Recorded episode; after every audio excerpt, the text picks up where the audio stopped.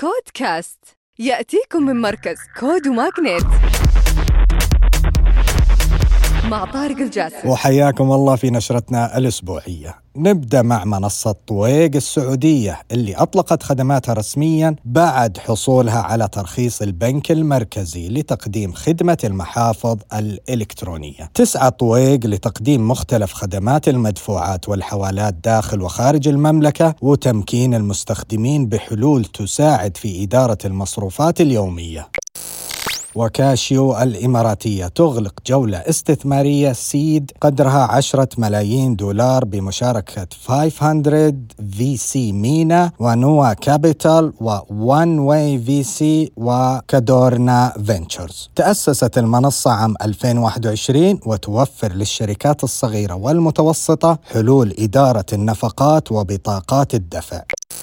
وجرينتا المصرية تجمع ثمانية ملايين دولار في جولة استثمارية seed بقيادة Raed Ventures و Nclude. تربط المنصة الصيدليات مع مصانع الأدوية والمستلزمات الطبية والموزعين وتجار الجملة لتحسين سلاسل التوريد خاصة للصيدليات الصغيرة.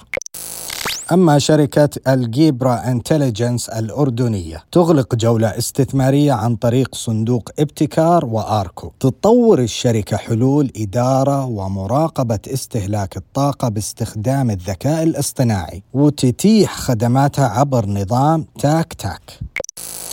أخيرا شركة كونكس AI اللي مقرها المملكة المتحدة تغلق جولة استثمارية بقيمة 1.3 مليون دولار بقيادة منجم تطوير الأعمال. توظف الشركة الذكاء الاصطناعي لتوليد تصميمات معمارية في غضون دقائق وتساعد في تقييم صلاحية مواقع البناء وتقييم سيناريوهات متعددة للمشروع. ختاما تذكروا أن الابتكار هو أصل الريادة. كودكاست